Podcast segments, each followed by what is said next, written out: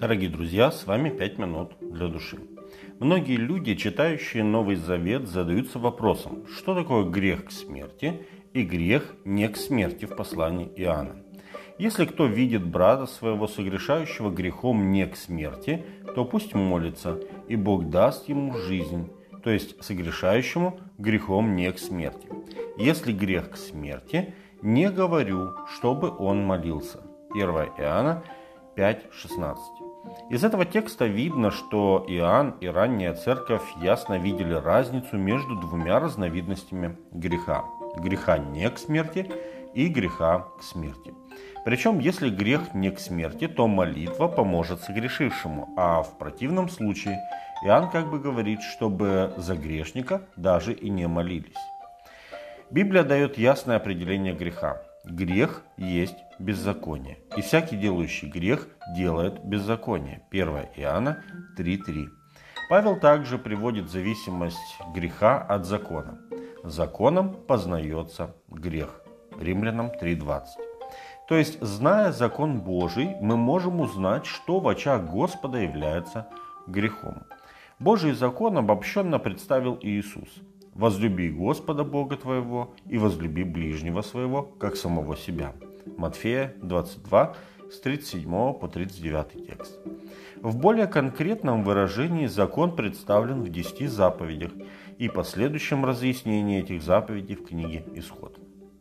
В книге Иезекииля есть важные слова самого Господа о взаимосвязи греха и смерти. Душа согрешающая, она умрет.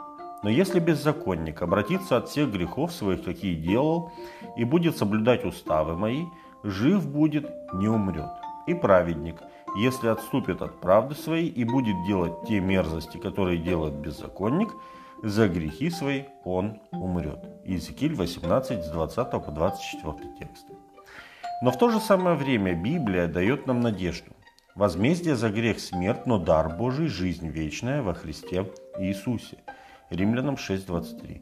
Иоанн также говорит, что Бог прощает нам наши грехи, если мы исповедуем их Богу. 1 Иоанна 1.9. Уже в Ветхом Завете Господь делал разделение между грехами на основании отношения к ним самого человека. Есть грех по ошибке, неумышленный или непреднамеренный грех, и так называемый грех дерзкой руки. Вот что Библия говорит – если кто согрешит по неведению, то пусть принесет козу однолетнюю в жертву за грех и очистит священник душу, сделавшую по ошибке грех пред Господом. И очищена будет, и прощено ей будет.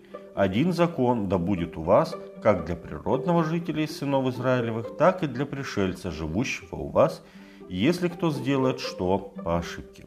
Если же кто из туземцев, то есть природных жителей, или из пришельцев сделает что дерзкой рукою, то он хулит Господа, истребится душата из народа своего, ибо слово Господне он презрел, и заповедь его нарушил. Истребится душата, грех ее на ней. Числа 15 с 27 по 31 текст. Наиболее ярко это можно представить на примере закона о городах-убежищах, куда бы убегал убийца, убивший человека по ошибке, то есть без злого умысла, случайно, куда бы он убегал от мстящего за кровь. Иисуса Навина, 22 и 3 текст. Но если кто с намерением умертвит ближнего коварно, то Господь говорит, и от жертвенника моего бери его на смерть. Исход 21.14.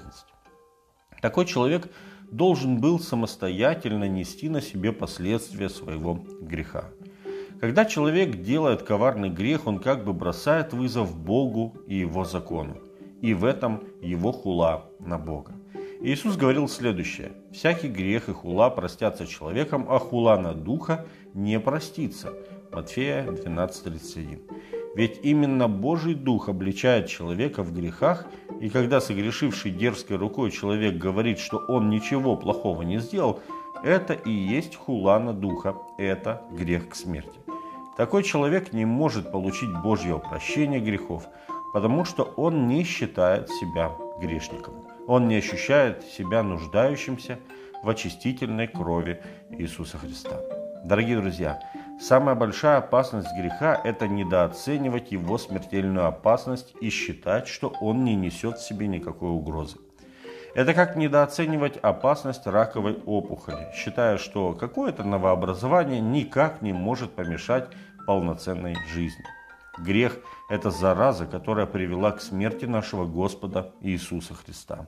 Чтобы каждый из нас, как бы далеко он ни зашел в противлении Богу, мог однажды обратившись, покаяться и принять дар прощения и благодати в Иисусе Христе.